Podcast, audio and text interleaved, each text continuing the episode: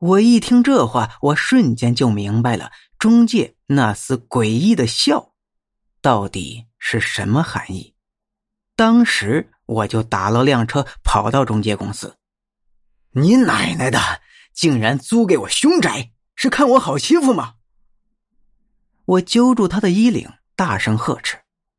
对方连连求饶：“大哥，你听我说，是你预算只有八百块钱，我才将那个房子推荐给你的。”随后，他让我看了看同区域的房源，就算是没有家具的老旧小区，均价也在两千左右，这大大的超出了我的承受能力了。大哥，要不这样，我把钱给你退了，再补给你一百块钱的精神损失费。你这生意我就不接了，你再到别处去看看吧。他这样一说，我反倒是犹豫了。其实现在这个房子除了脏一点其他各方面也都是最优的。我心里一横，就想着，这平时下地干活的时候，枕着坟头我都睡了，怎么到了城里还怕这玩意儿？我吸了一根烟之后。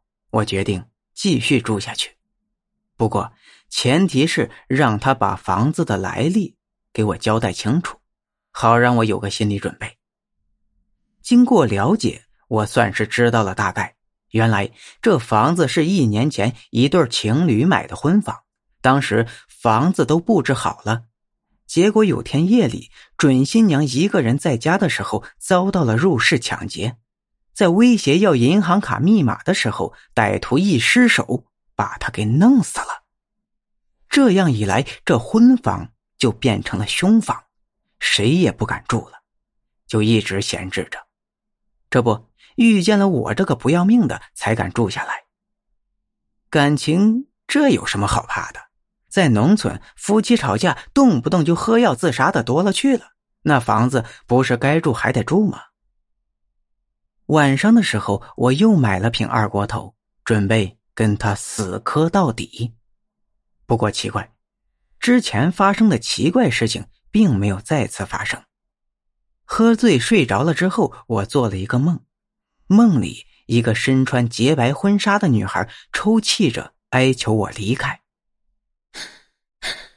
求求你，别在这里住了，好吗？”为什么？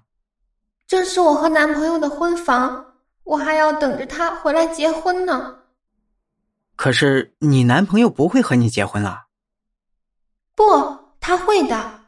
下周就是我们的婚期，他已经买好了车票，明天就会回来的。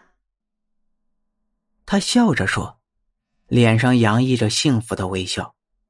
他说到这里的时候，我有些明白了，原来在他的记忆里。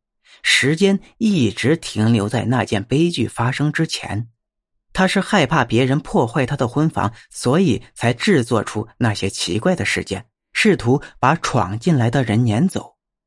在他的意识中，他还是这座房子的主人，而我们都是入侵者。我有些不忍心的告诉他真相，看着梨花带雨、苦苦哀求着的样子，我点了点头，说。不好意思，我明天就搬走。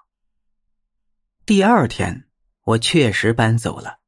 我带走了我所有的行李，把一切物品归置原位，又找了一个工地宿舍后，我打电话告诉中介，这个房子合同到期的时候不要租给别人，还是给我来租。